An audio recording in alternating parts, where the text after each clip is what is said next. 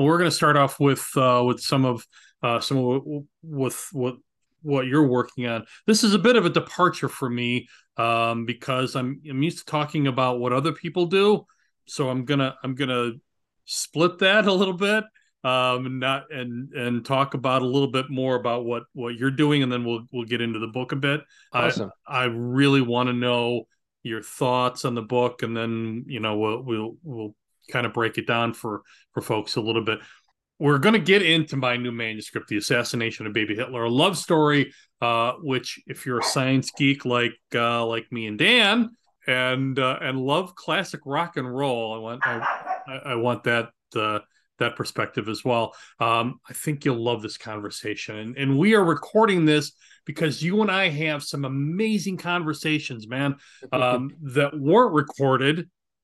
Uh, and we're not making that mistake again.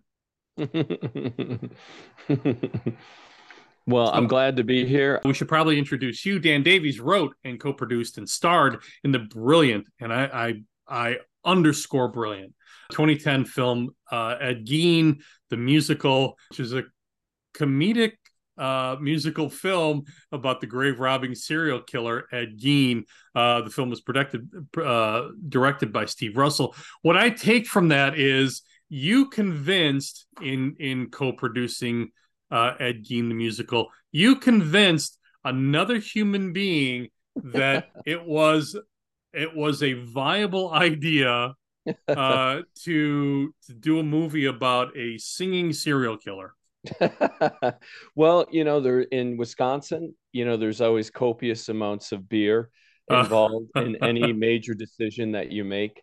Um, and that's our Wisconsin currency is, you know, brats, beer, and cheese. So you can lure anybody with those three tantalizing uh, tidbits um, if you have enough of those. So, so over beers, when I first came up with the idea, and I literally was over many beers, I just thought it would be an interesting take. There's something wrong with that boy. My name is Edward. Edward Gein. I'm from a small town in central Wisconsin. I'm 41 years of age, and up until a few months ago, I lived with my mom. And now she's gone. I like cold beer, I like cottonwood, and I like women. The problem is, women do not like me. I've tried everything, but nothing seems to help. By the way, there's there's a joke down here. You you probably heard it up there the the most famous last words heard in Wisconsin are "Hold my beer, honey, and watch this." That's so true. Was it was it kind was it kind of like that? Yeah, you know, I was I was at a uh, um, a late night uh, fire, which are you know campfire, big in Wisconsin, and which um, we were drinking many many Wisconsin craft beers and otherwise. Uh-huh and uh, my friend Ian Teal, who's also a filmmaker, uh, was living in New York, came back to Wisconsin. He's got his own film festival as well, along with his partner Kathy Fail. But he uh, he really wanted to do a, a true to life documentary on Ed Gein. And at that time, in the mid to late 90s, there wasn't really anything out there. Yeah. There, of course, was the fantastical, you know, versions of his life, you know, Texas Chainsaw Massacre, Psycho, Motel Hell, and the character Buffalo Bill from Silence of the Lambs. Mm-hmm. But there was nothing really true to life. And he, because he had read about Errol Morris, the uh, filmmaker who wanted to do a documentary in the 70s and 80s, and was right in Plainfield, Wisconsin, where Ed is from. And they kind of gave him the, uh, the bums rush out of the town, I guess. So the rumor goes. So we were drinking. And he said, I'd really like to do a documentary. And I said, Well, why would you want to do that? you know i mean there have been so many books about him and and i said i mm-hmm. if i mm-hmm. had my druthers i would make a comedic musical about his life. Ed gein the musical. And he literally looked at me like i had three heads and i knew i was onto something. Mm-hmm. yeah. Yeah yeah. Hands are tasty and the knees are sweet. Her pituitary gland is a tasty treat. Who do you turn to She's all cooked up. Mhm.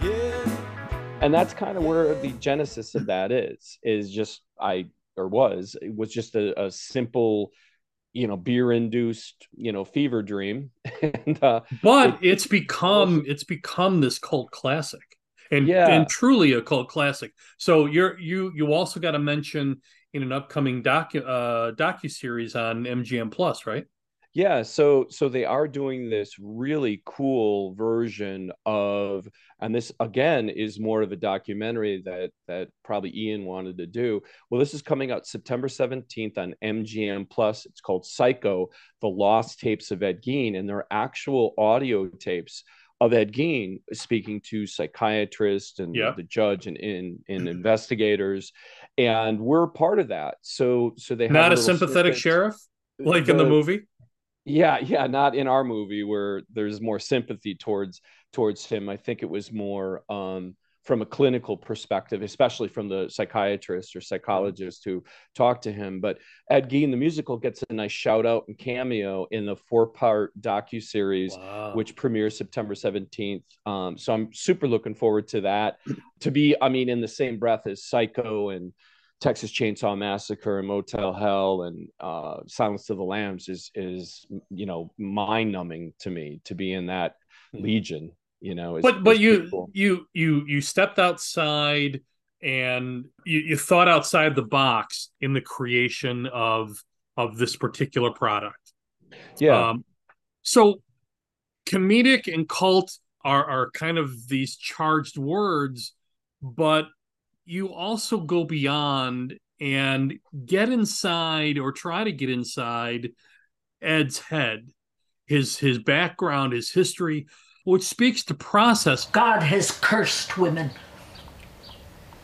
Come into bed with me. and and I, I've talked about uh, about process and history uh, a thousand different times, but that that's really a critical aspect of the film yeah I, I wanted takes it to another level.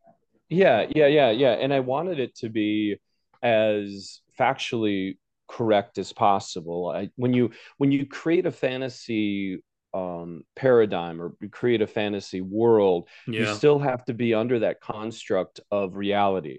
I, Yeah. I, I don't like it when if if it's a fantasy world, it still has its laws and bylaws and you know and and the unchangeable immutable laws that have to be a part of that. For an example i, I don't like it if somebody's doing a a fantastical piece on abe lincoln let's say abe lincoln vampire killer which actually isn't a, all that bad of a movie. Yeah, but if you bring let let's say john f. Kennedy shows up you know and or ronald reagan shows up to to this fantastical world well now you've taken you know time travel Mhm. and and you've added something um, fantastical to this this created universe yeah. you still have to be under those dictates uh, of, of the fantasy world that you've created you can't bring in those types of things because you know jfk or ronald reagan obviously wasn't around during abe lincoln's time so Mhm, so mhm. what I wanted it to be was factually correct, but in the universe that I created is all in the construct of his head.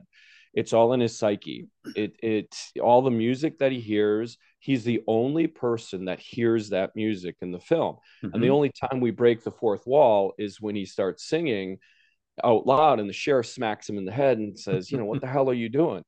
And then, you know, Ed looks into the camera and goes, well, it's a musical, isn't it? Mhm. So Somebody framed me. Shut up and quit singing. I just I thought, yeah, since it's, it's a musical. Skin colored slippers and flesh covered poodles, so that's the only time anyone else can hear the music in his head and, and i always got that that simple precept was uh, growing up in the area that ed gein was from Mhm. there was always this rumor that he danced with the uh, dead brides that he exhumed in these graves in the light from the in the light of the moon. Well in order to dance you have to have music and the music was all emanating from his head. This is way before you know boom boxes and things like that in Mhm, the 40s and mhm. 50s so you, he had to create it from his own uh, brain. So so i thought well if he's creating music in his head that's what i'm going to keep within the construct of the uh, the uh, the movie, and that's So- kind of what I did. It's such a lonely feeling. It's such a lovely reeling. Surrounded by an old friend, and yet I'm treated like a rural mannequin. So what do you say to people then who because because you you do make that uh make that extra step in talking about his his origins and and the process that might have have created um something that that wasn't naturally there right Yeah. so so what do you what do you what would you say to people who would who would charge you with humanizing pure evil? If that's even a concept. Yeah, yeah, yeah. Um, and, and again, you know, just like uh, baby Hitler, you know, uh, we start off innocent, Mhm. and we start off as this unblemished, innocent, uh, you know, body and soul. Mhm. And it's you know the upbringing though. It's it's genetics too, but it's also the familial way that they're brought up. So Yeah. in Ed's case was the massive amount of physical abuse that his father did almost on a daily basis very Yeah. hardcore alcoholic physical abuse and emotional harangues and then you have his mom who then would emotionally harangue him using the old testament fire Mhm. and brimstone women are harlots and whores and So stay l- let me let me them. stop yeah, let me stop you there because you you sort of psychosexualize that abuse Yeah. uh as, as a catalyst to to what he would he would later become. Was was that was that your your interpretation or did uh did, was there a basis for that? He opened the coffin, threw back his head. You could tell by the smell that this gal is dead. So, so some of the psychologists that had talked to Ed, he they would say, "What was your upbringing like?" And he was very honest to a point. He would say, "You know, dad beat him, and his mom was not very nice to him." And then when they'd say something like, "Did your mom sexually abuse you?" and he got very embarrassed and very Mm. quiet and reserved, Mm. and almost to a person, the psychologist said, "That's something that is so beyond the the pale." of of normalcy. You know, back in the day in the 20s and 30s, kids got whoopings, you know, Mhm, and I, mhm. in the 70s and 80s, kids got whoopings. I remember Yes, they that. did. Um, you remember that, yeah. So I get a lot of them. yeah, yeah.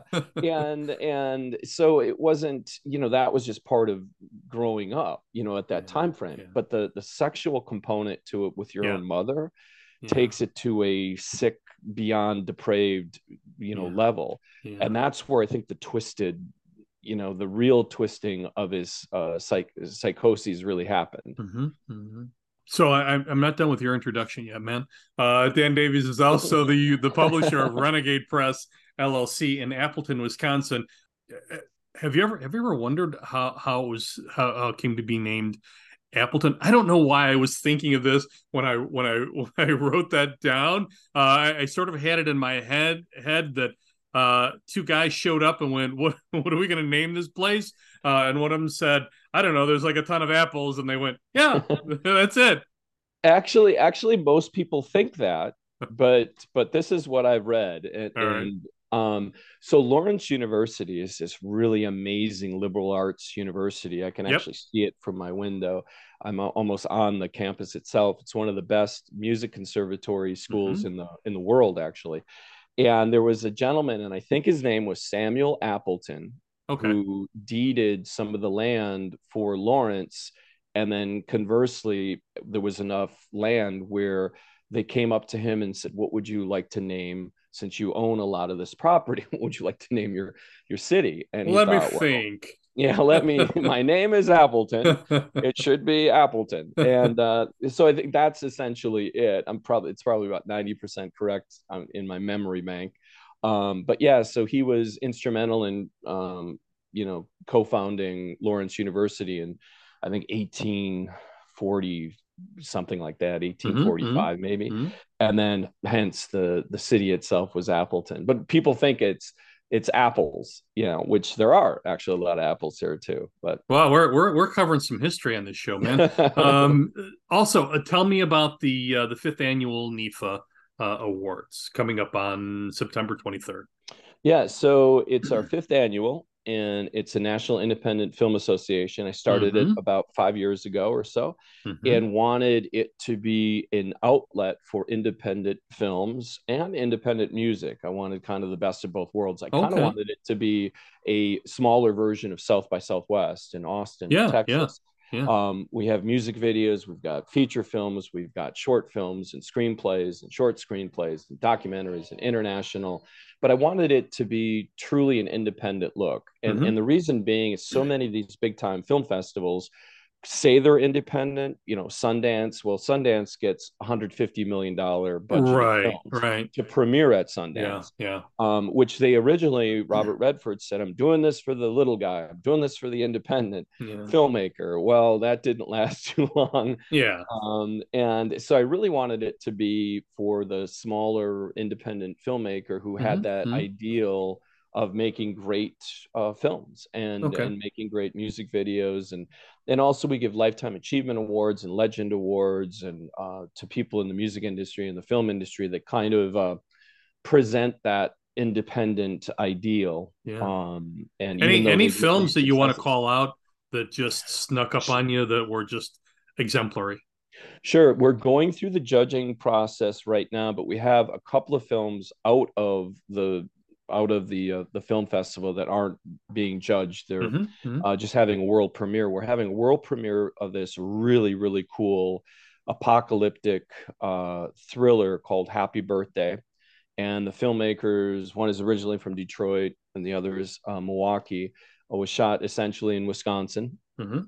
and I'm super excited for that. I play the president of the United States in that film, uh, so, and also one of the reasons why I wanted to have a film festival was uh, before I got onto Netflix and Hulu and Yeah, and all yeah. kinds of those. People would say, "Hey Dan, where can I see your film?" You know, six seven years ago, and I would say, "Well, it's you know on Amazon, but this, this, and this." And before it, you know, had success on Netflix and Hulu, I Mhm. thought, well, why not have my own film festival? Because I could show my own films, the things that I'm in. And I, I know that sounds kind of uh, one dimensional and and kind of selfish, but I don't care.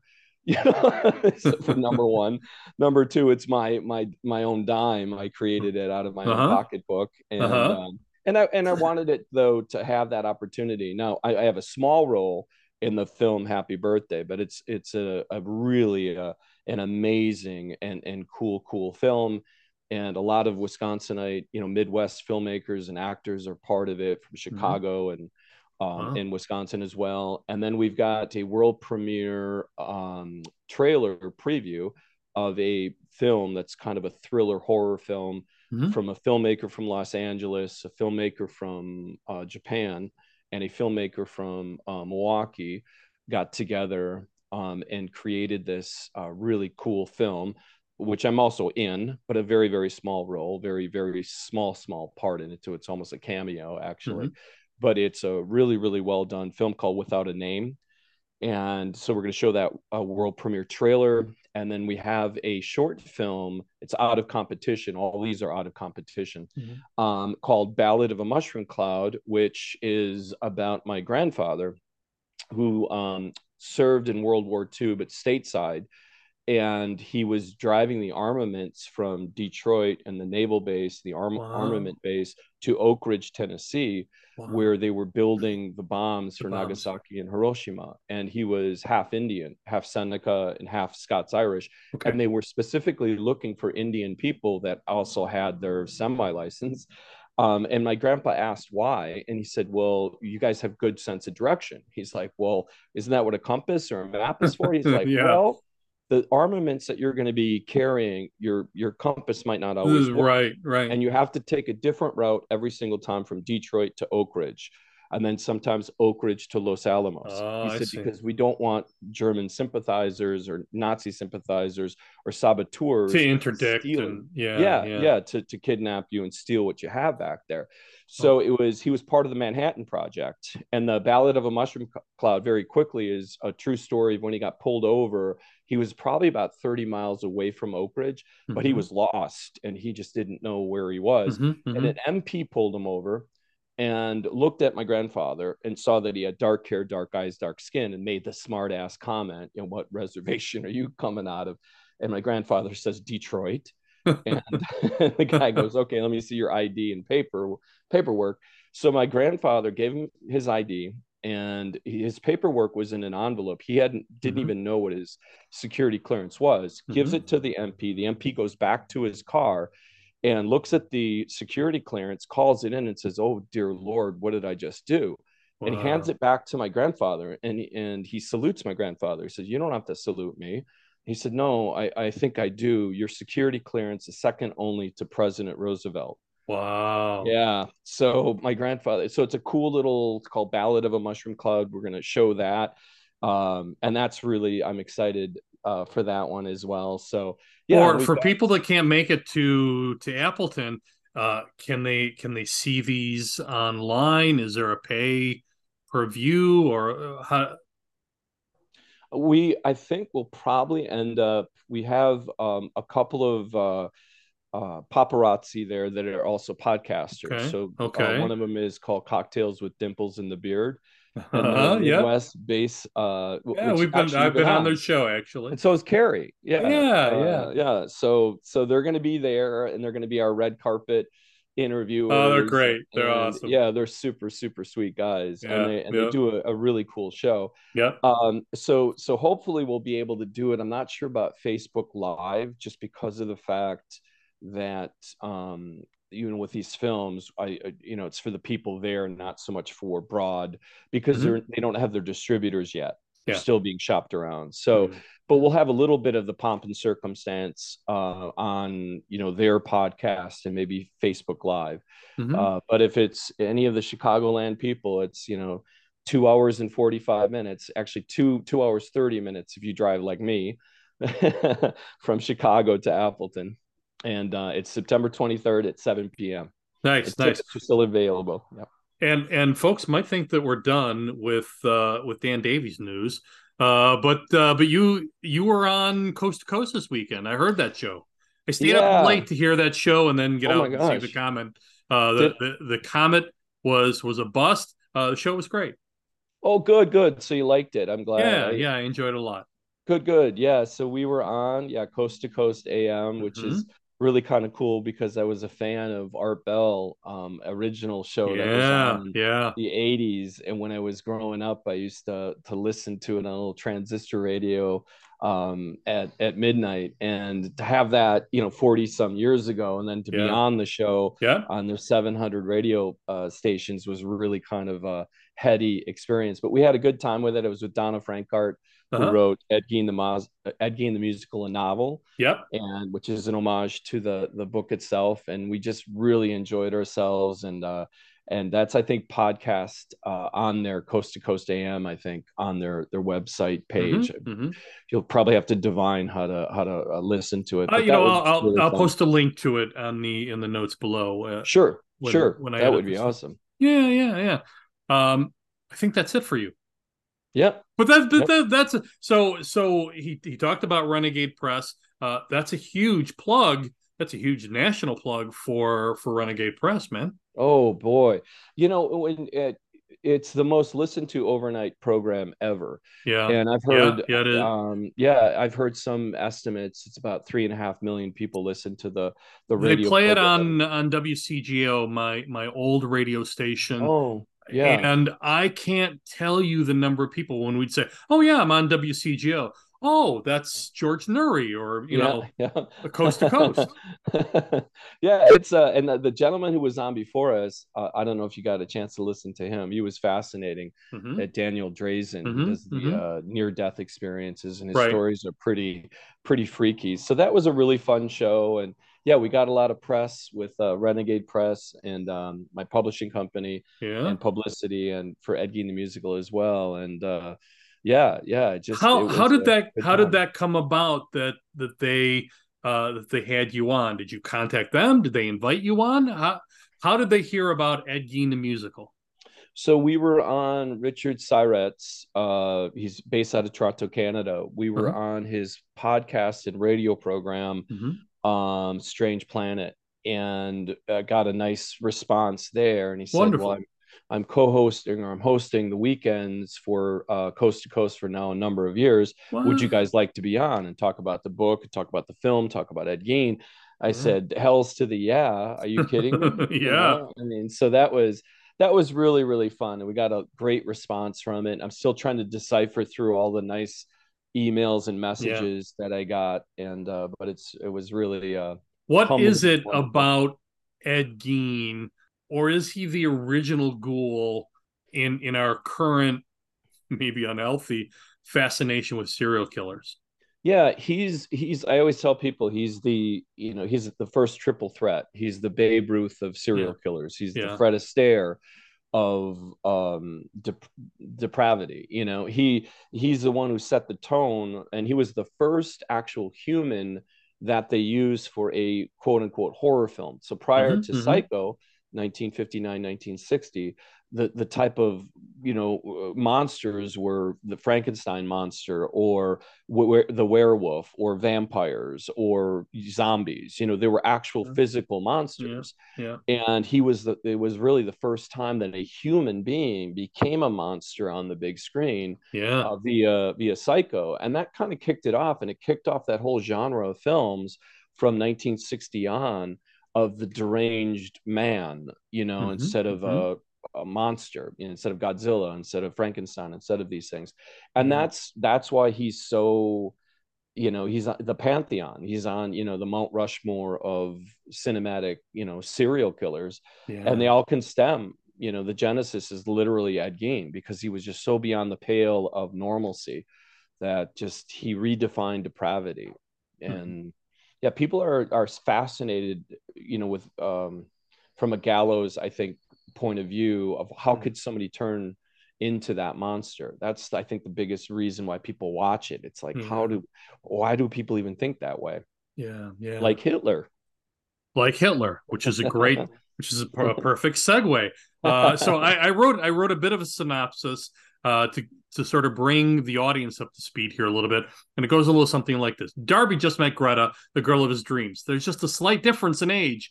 She's 130 years older than he is. When a community college physics professor is thrust back in time to to 1891 Bavaria, he must find a way back to his own time, or forever be trapped in a past he little understands. When a time augur accuses Dar- Darby of wanting to murder baby Hitler, dictator in diapers, the pooping potentate, uh, the swaddling Swabian, uh, how, how, how many of these can we think of? Uh, Dan? Uh, The Teu- Teutonic Titwillow.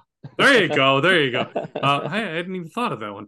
Uh, Darby with Greta uh, are chased across Bavaria, where the ne'er do wells of time await to help him get back to his own time. You read you read the book. I would love I would love your your thoughts on especially given your your filmmaking past.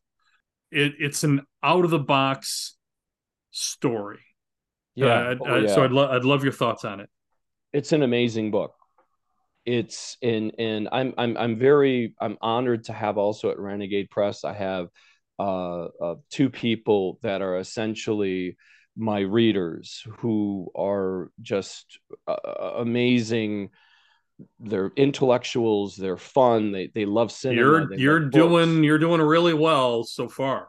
Yeah, thank you. And and Yeah. you know, and that's with Randy Richardson's Yep. Hangover. When when I first read that, I always read books from a cinematic point of view. Mhm. As a matter of fact, I have to get a hold of Randy because we he and I are writing the uh, teleplay adaptation for his book. Oh, great! Um, I saw I saw that he just got another award. Yeah, it's he. The Havana Hangover is a semifinalist for the 12th annual Kindle Book Awards. Oh, that's killer. and and our cover is also a semifinalist and i kind of you know for me i'm just i'm learning this business so um, when I created it, I asked, uh, you know, Randy and his wife. I said, "What do you guys think of it?" And they gave me little tidbits of of information. But I was uh, shocked that it's doing. I'm not actually strike that. I'm not shocked that it's doing as well as it's doing. It's a fun it's, summer read, and it, yeah. it, it's a page turner. It, it's a yeah. great book. Yeah, yeah, yeah. You know, and and it had all those elements from a cinematic point of view. Yeah. Uh, so so I have to get a hold of Randy again this this week or so and just say, hey, let's get going on this stuff. Yeah, yeah. Because I'm busier than a one legged man and an ass kicking. uh, but getting back to Baby Hitler, though, I just you know I can always tell within the first 30 or 40 pages how fluid it is and how I'm visualizing it and how I'm seeing it mm-hmm. as I read it. Mm-hmm. And as I was reading it, I'm filled with the visuals. I'm filled with cinematic, full blown visuals. And instantly, I'm a, I'm a character person as well. I mean, you know, Hitchcock always said what makes a great book or uh, film is three things story, story, story. Mm-hmm. Obviously, mm-hmm. story is king but I'm I'm one of those types of guys that love characters because I'm able to play now a lot of them in, in film and, and some TV. But but that was what drew me to it. And then the visual aspect of it as it was the even the the the, the mathematical equations, and there's only a few of them really, mm-hmm. um, they augment the book and really add to it. And it's like it's you don't have to be a nerd or get into quantum mechanics or mm-hmm. quantum physics to understand it you mm-hmm. don't have to be that you can just be a fan of fantasy and uh, love affairs and romance because mm-hmm. mm-hmm. it has all those elements into yeah. it yeah. so so with the readers it really truly is a love story at its core yeah it is it really really truly is and you know the, the character of darby is instantly likable greta is instantly likable yeah. and i'm just i'm excited and i you know i'm in a you know strong arm you i want renegade press to publish that and we'll get randy's teleplay done and then work on your uh, full-length feature uh, screenplay yeah but uh, i'll send you all that information you know take right. a look yeah. at you know yeah, but uh, i'm i'm i absolutely love it and and just the the title alone is it's attractive it's it's not it's not salacious you know mm-hmm. but it's um it's attractive. I mean, it's it's just it, very unique. It started out this the seed of it came from the 2016 election and Jeb Bush's comment if he could go back in time, he would kill baby Hitler, which yeah. I just thought was completely absurd, immoral at, at the very least, and just ridiculous on on its on its face. Uh, so I, I, began to think of of how to thrust some be- someone back into a situation and then and then make that situation real. Yeah. So Darby arrives through this this time portal accidentally or or without being asked or considered. He just is thrown back in time. This this freak storm, and with with a musical element. Now he's in 1891 the year that Hitler was born. So Hitler's a Hitler's a little baby in this little town on the Austrian Bavarian border.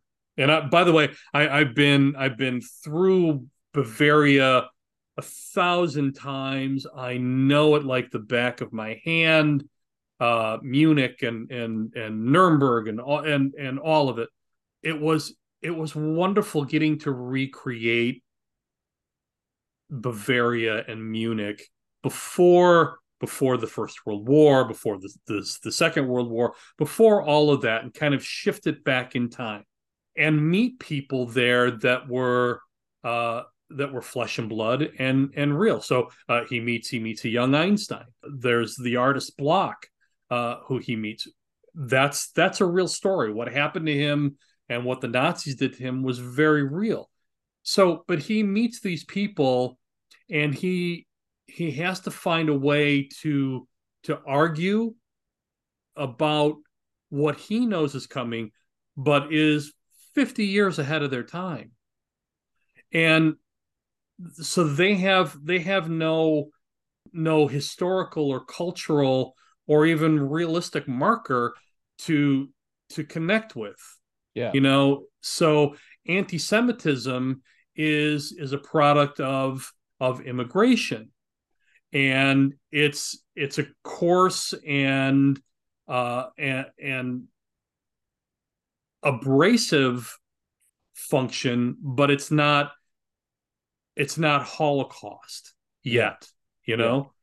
So in in order in order to convince people, how, how how do you convince someone that something is going to happen to them or or their country 50 or 60 years in, in the future? Yeah.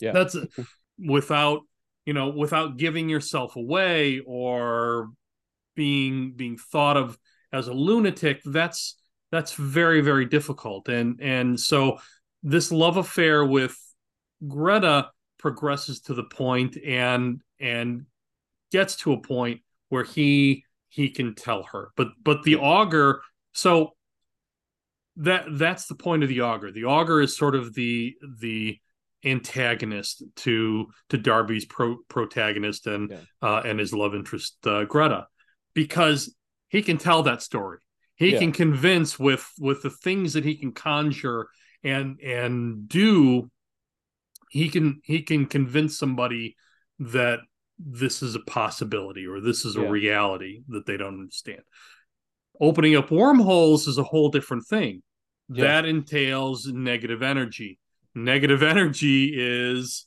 uh, and and we're going to completely geek out here is is theoretical. It's never been proven but but there there's lots of math that says if you if you want to open and hold open a wormhole you need ample amounts of negative energy. And and so i i thought that a great hook and a great a great tension relieving foil would be the ne'er-do-wells of time these classic rockers mostly guitar players uh, who who can who can conjure negative energy at will. Yeah. And so they're they're waiting in Braunau am Inn, the the the hometown of baby Hitler, to open up that that portal and get him home if he can get there in time and and if he can outwit the um the augur Yeah. Yeah. Yeah. It's just I absolutely love it and and it's you know and again once you you delve into you know quantum mechanics and and uh, black holes and wormholes mm-hmm. and you know that t- negative energy yeah. and hypothetical theoretical things yeah. that there are mathematical equations that are attached to some of these things yeah but they're still very uh, in the genesis of, of the theory itself mm-hmm. there isn't anything that's like a law you know not even close and you know thermodynamic um entropic laws and stuff there's immutable laws yeah. but there's this kind of gray area that they would talk about time is time a linear is it wrinkles in time you know mm-hmm. is it mm-hmm. foldable yeah Dar- so so so darby is trying to figure that out he's yeah. now now he finds himself he he gets he gets sucked up into this into this wormhole of this storm and ends up in an alley uh, rousted by two uh, two German Bavarian gendarmes, and and he he has to come to the realization that he's either dead and this is an illusion, or yeah. it's real and he's really back in 1891. Yeah, the math is very real, and he's but he's trying to figure that out. Yeah, uh, along the route, he's piecing together what he knows mathematically and, and about physics and these little these little uh, bits and pieces of of uh, of actual physics concepts and, and mathematics and and try to build that into something that will help him get home. Yeah yeah. It's i absolutely i love it i just in having all of that if you're going to have something that is pretty heady to begin with and yeah. and you're talking about some of the greatest minds in the world that were trying to you know Stephen Hawking and and mm-hmm. Einstein they were trying mm-hmm. to wrap their heads around you know just even um you know does does nothing mm-hmm. have actually something when Hawking basically said the genesis creation of the universe you know comes from nothing Mhm. that almost like mirrors what the old testament says a vast void a Yeah, formless yeah. void and Yeah. and so it so but there had to be something intention you know is its own entity i believe Mhm. and that's what thermodynamic or uh, quantum mechanics especially dr fred alan wolf talks about the intention behind that law of attraction or that uh, intention as we think it so Mhm. it becomes you know and uh, you know there's that as well but it's but if you go into that uh, from a scientific or mathematic or or a phys- uh, you know physics point of view you're going to lose somebody but if you can bring in that love affair and the rockers and time augurs and and it's it has all those elements to make a great film to make a great love story to it has all those things you know And- that you want um i know you go ahead. Oh, I, oh, with Stephen Hawking, with uh, his book, his publisher told him, he said, if you put one mathematical equation in here, um, he said you're going to lose at least half your audience. Yeah. just one. Yeah. And he was like, well, you know, I'll, I'll, I'll take a take a chance that Mhm. there are people out there that would at least be somewhat interested in it. But I, I have, I, you know, I, I have, uh, I have Greene's book. I have Michio Kaku.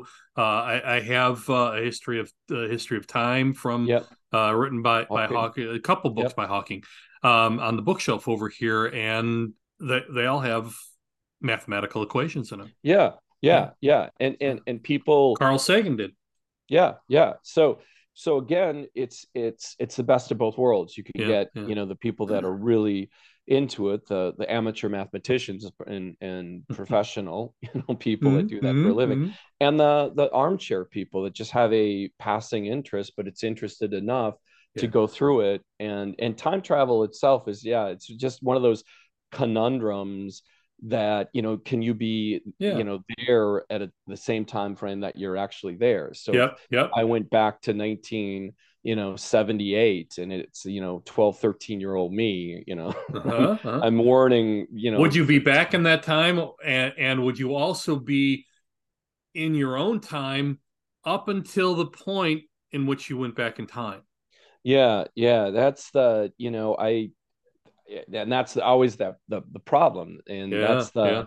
that's the, uh, um, you know, the, the, the bailiwick of the problem basically is that, that conundrum, you know, and even like science fiction films like Terminator, Yeah, to have you know where they can only send someone through you know one time hmm and then they're but they're still under the dictates of the time frame that they're at yeah it's just it's it's fascinating but i absolutely uh love it and and my readers you know uh at renegade press publishing absolutely loved it yeah, great.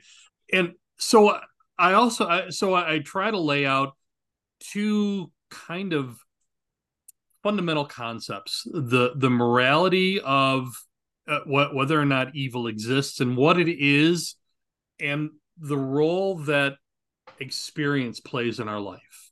yeah So so there's there's these kind of comedic or semi-comedic conversations between the commissar and Darby about uh about whether or not he under he understands what killing baby Hitler is about.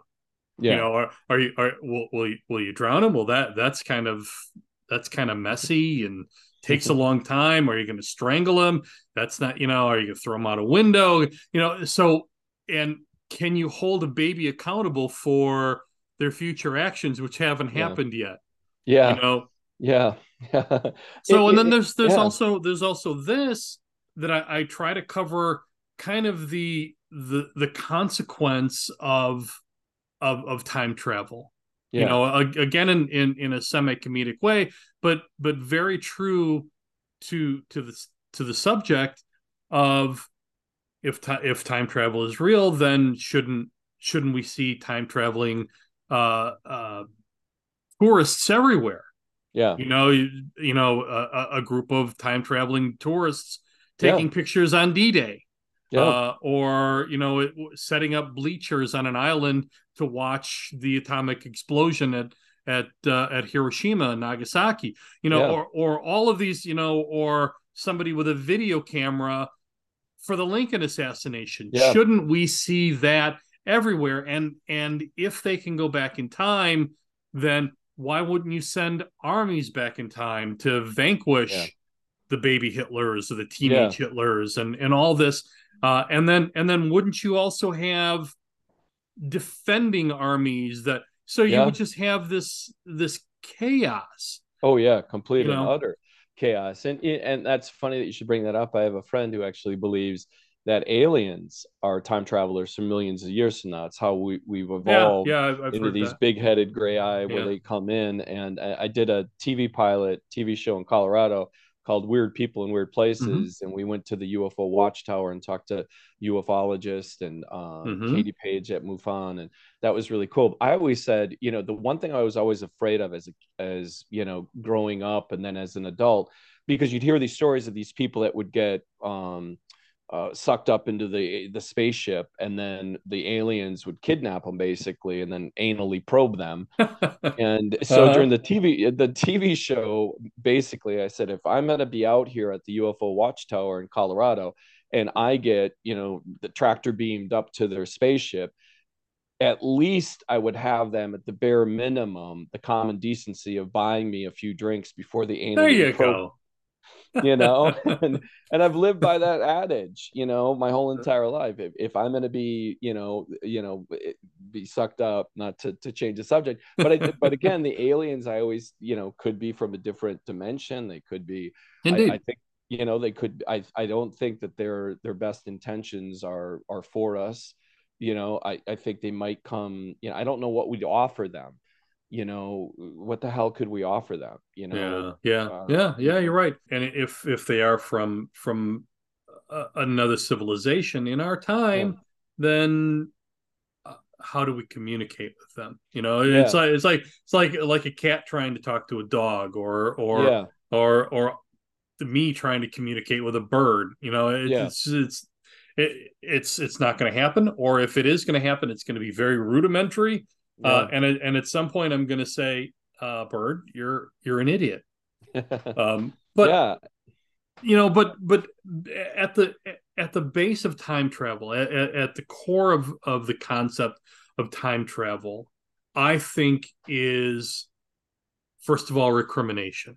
We always want to do over but really at the core of it is free will the Yeah. the concept of free will but time travel sets up this conundrum of if you express free will then don't you and and our and Darby has to argue this or or, or come to a, a consensus on this. If you if you exercise free will, aren't you introducing chaos? yeah And the augur is there to say no chaos, yeah strict order. Yep And this is the way the way it happens. Now Yeah. now Darby comes to come comes to this and and and I, I've I've spoken about this as well that in reality free will is can can exist in in a closed sys- system depending on the the number of variables we live in in a highly ordered universe but within our own environment there are so many variables so many Yeah. people moving so many things happening that the the permutations of that are are infinite yeah. and and that fosters free will. Yeah.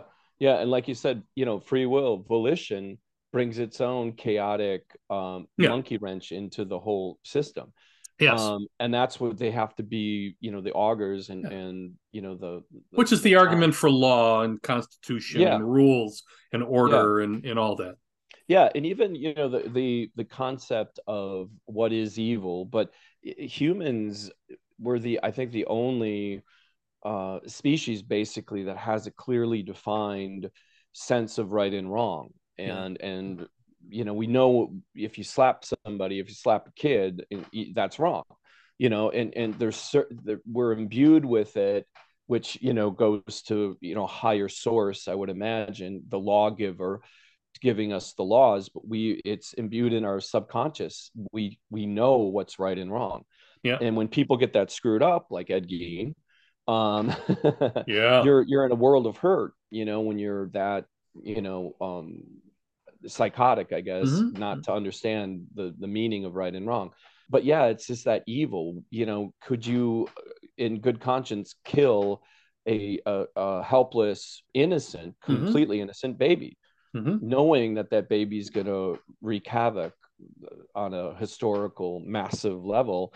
or or do, could- or does he because Yeah. because i and and i don't want to give away the the ending Yeah. but i argue uh i argue process Yeah, in in in the book. And that we're all we're all a product a process. And if you if you disrupt that process or interrupt or in uh or inject something positive Yeah. into into a negative will will that will that affect the outcome?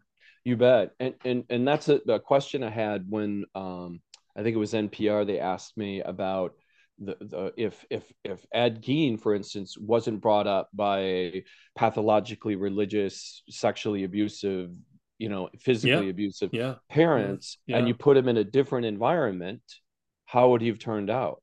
yeah You know, and we kind of I think both know what the answer to that would have been mm-hmm, you know so so that you know begs the question too but know, even genetic- even if he was mentally I, I, I would think you would have to be mentally off center uh Yeah. mentally mentally ill um in order in order to uh in order to rationalize what you're doing in your own mind yeah um Yeah. but so so so say that was the case without without psychoanalyzing him because i'm not a psychoanalyst say say that's that's the case so if he if he was brought up under under different circumstances would that mental illness be be more akin to uh somebody with schizophrenia or or something who is uh who's helped by loving parents and a loving Yeah. environment yeah uh, Yeah. or or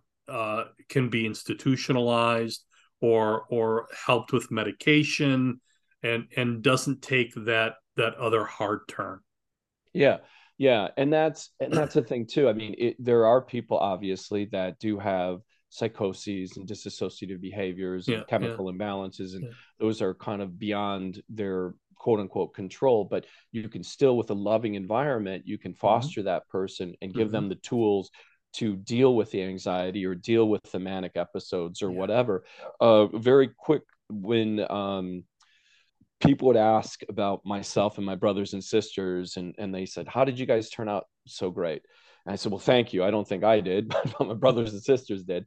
Um, they said your dad's in jail and in prison. He's in a maximum security federal penitentiary for a 12 year sentence and you guys were poor and your mom Mhm. was in and out of hospitals and your mom dies prematurely and blah blah blah blah blah and and how did you turn out? Well this is the one thing i tell them. I knew every single day that i was growing up that i was loved.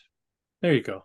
that There my dad it, being in jail or in prison or my mom in the hospital i knew every single day that i was loved and and they were proud of me. So if if those just those elements alone just love alone Yeah. can cure. And if you don't have that in the parental you know structure which ed gein didn't and hmm hmm maybe hitler didn't you know it's it's difficult you know it's you're a recipe for disaster you're a Yeah. recipe for a monster Well, And- since since you're revealing, I'll, I'll reveal this because because it it it supports what you're saying. Um, my dad was was a severe alcoholic. Uh, for he he he he uh he supported the family, you know, decent enough uh, as a as a working class as a blue collar guy, and later as a fireman. But he was he was a a nasty drunk yeah, and could be very abusive physically and and mentally abusive when you know for for years and years. He, then after after he he witnessed a few things uh some terrible things as a fireman he turned himself around. Yeah. And that taught me a lot about process. Yeah.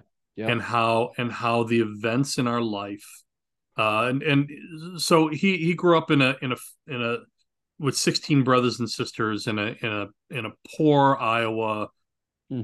farmhouse so so looking at that at that upbringing and he even spent a little time in uh There was a there was a boys' home in in Iowa that uh, Mickey Rooney uh, made a film about that's escaping me right now. Oh yeah, yeah. Boys Town. Uh, Boys Boys, Town. Town. Yeah.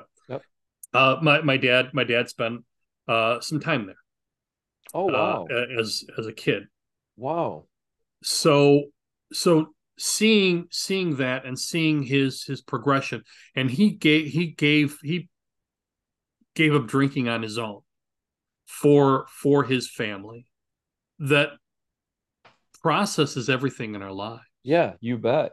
Yeah. You bet. It's that that that process and it's that construction. You- Yeah. You, were under construction. I have a friend, and you'll probably have to beep the last part of this t-shirt, but my friend made this t-shirt, which I absolutely love. It said, Kid under construction. God ain't done with me yet, motherfuckers. So- I, I don't censor. No, good. And he wore it at Six Flags uh, in Gurnee. Um, it was like he was like my hero. Like I love that. You know, they asked him to turn it inside out though. Um, but but but it's you know you're we're under construction. Yeah. You know, we should Yeah. always be that process. We should Yep. always be working on ourselves to better ourselves, to be smarter, better, you know, nicer, more generous, more caring, more Mhm, giving.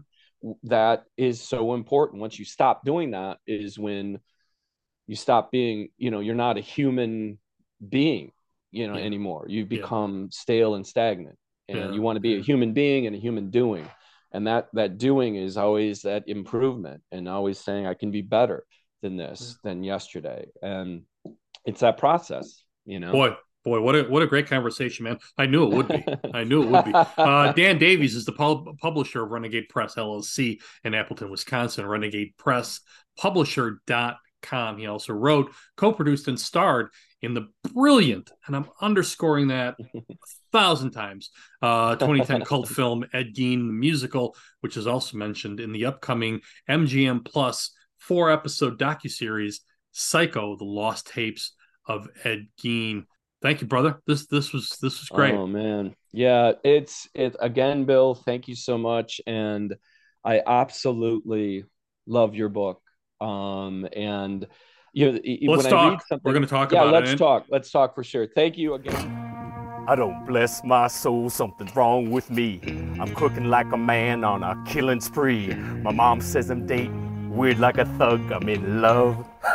She's all cooked up. hmm Yeah, yeah, yeah, yeah. Her hands are tasty and her knees are sweet. Her pituitary gland is a tasty treat. You turn to when you need to sup? I'm in love, cause she's all cooked up. Uh huh. Yeah, yeah, yeah, yeah.